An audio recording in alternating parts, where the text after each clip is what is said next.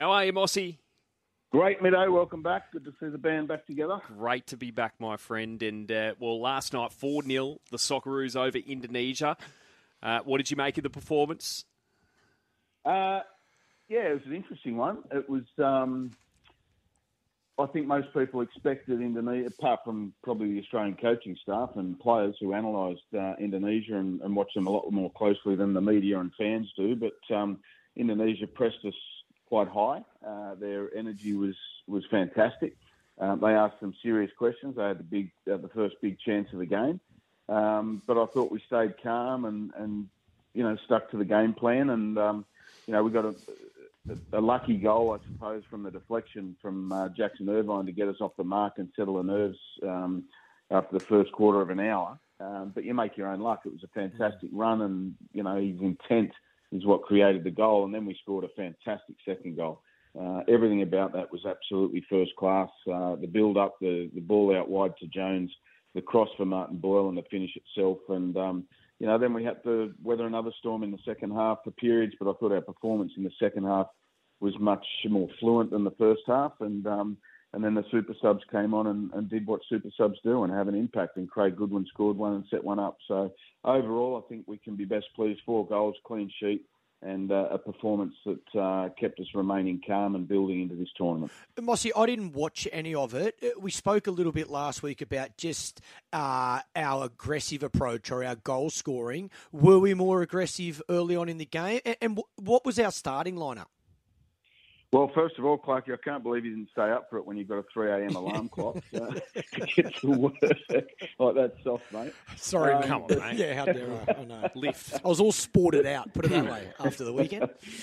Um, there was uh, a lot more aggression going forward. I thought we played with a freer spirit, which was uh, which was good. A bit more bravery, if you like, uh, on the ball, going forward and punching holes, asking questions. Um, Arnie made two changes to the, the starting 11. He brought Jones back in at right back for Nathaniel Atkinson. Bruno Fornaroli got that starting spot up front, and I think that was a smart decision because he's just so streetwise, Bruno Fornaroli, and I, I thought his impact was very good with Mitchell Duke uh, coming off the bench. So that's good news for us that his hamstring uh, is is mended and uh, he'll come back into the reckoning. I would imagine to start against um, Saudi Arabia or, or South Korea in the quarter final.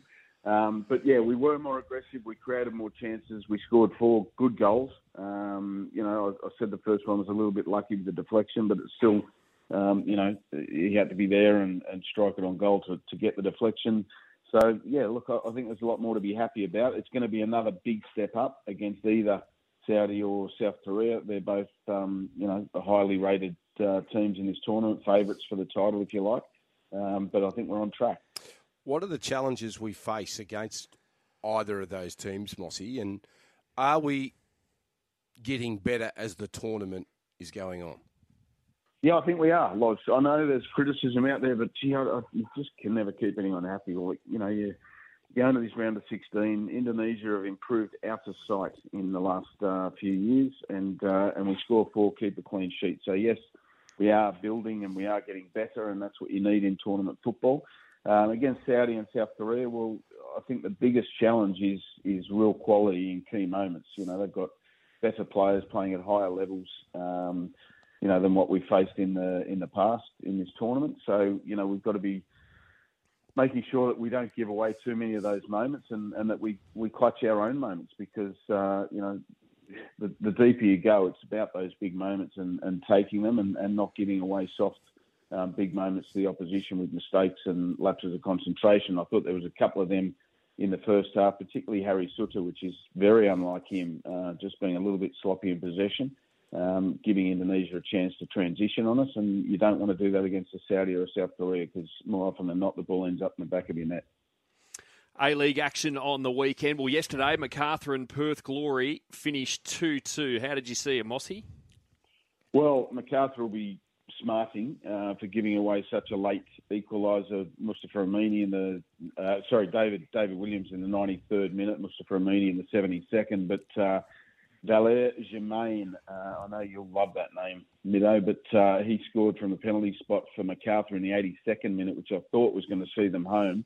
But Perth Glory were good value. You know, they had 20 shots to, to eight uh, at goal, six to three on target. So you can't deny them the point on the road. And that's now four from six in the last two weeks for Alan Stajcic uh, and Perth Glory when they, they beat Western Sydney last week, and now they've grabbed a draw uh, at Macarthur yesterday. So that's good news for uh, for the boys from the west. But um, some really good games in the A League over the weekend. The, the, the big blue, of course, Melbourne victory couldn't capitalise on the numerical advantage over Sydney FC. What a disgraceful red card that was to Pat Wood.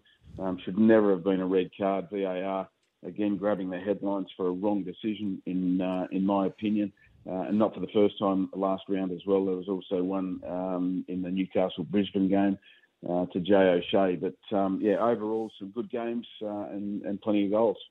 The Mar- Mariners, sorry, they just keep getting better. They started slowly, didn't they? And they had to oh. change a manager, and he, he went overseas for another opportunity. But, geez, what what's been the turnaround with them, Mossy? Wins and draws. Um, they lost their first four, so that slow start you allude to, Loz, is uh, is probably a bit of an understatement. Four losses from four to start the season. Mark Jackson was, you know, he was still finding his feet, trying to work out what the A League was about. Uh, the new new manager, English manager, who replaced Nick Montgomery late in pre-season. But uh, yeah, they've gone. Uh, I think it's seven wins and three draws in their last ten um, to to grab third spot. So they are back on track, and um, yeah, they've got some fantastic uh, performances under their belt now. They're very very confident, particularly at home. And scoring some really good goals, so they're they're a team on the rise, and they're a team to watch out for now. Who defending their title, of course. Yeah, and over there in England with your team, Liverpool, I see Klopp. He's out at the end of the year. Who do you want to see take over? It's been a weekend of mourning, was. Uh, it was a, an announcement that surprised everyone, I think, uh, apart from those closest to Klopp, of course. And apparently, he told Liverpool in November um, to give them a chance to start planning. But um, you won't be surprised to hear that Ange Postecoglou's name's been linked already. Um, I think it'll be uh, too early. I, I, I, do see Ange, I really do see Ange um, managing, um, you know, Spurs is a big club, don't get me wrong, but I do see him managing one of the really big clubs at, at some point, but not certainly not after just a year in the Premier uh, a year in the Premier League with Spurs. Can't see it, but um, it'll be interesting because that is a coveted spot, and Jurgen Klopp has made it even more attractive with what he's done over the last decade. But um, yeah, sad day for Liverpool, but um, don't be sad it's over. Be be glad it happened, and uh, Klopp's been magnificent. Certainly has. And as far as the FA Cup's concerned, Liverpool beating Norwich, and uh, well, what about Maidstone United uh, beating Ipswich Town? So they were, I think they're in about what the sixth level of, yeah. of, English football. So the the old the romance of the cup that we love. And gee, Manchester United did a tough overnight as well against Newport County. They got a scare. They were 2 0 up, and uh, Newport County got back to 2 2 before Manchester United ran away with it 4 2. But um, yeah, the cup is just it's the oldest cup competition in world football. It pits anyone against anyone, and um, yeah, the the uh, the romance of the cup uh, is alive and well. But uh, yeah, great great round of games, and uh, as I said, Liverpool safely through to uh, the next round, which is good news for us midday. Great to chat to you, Mossy. Have a good day, mate. Good on you guys. Have a great week.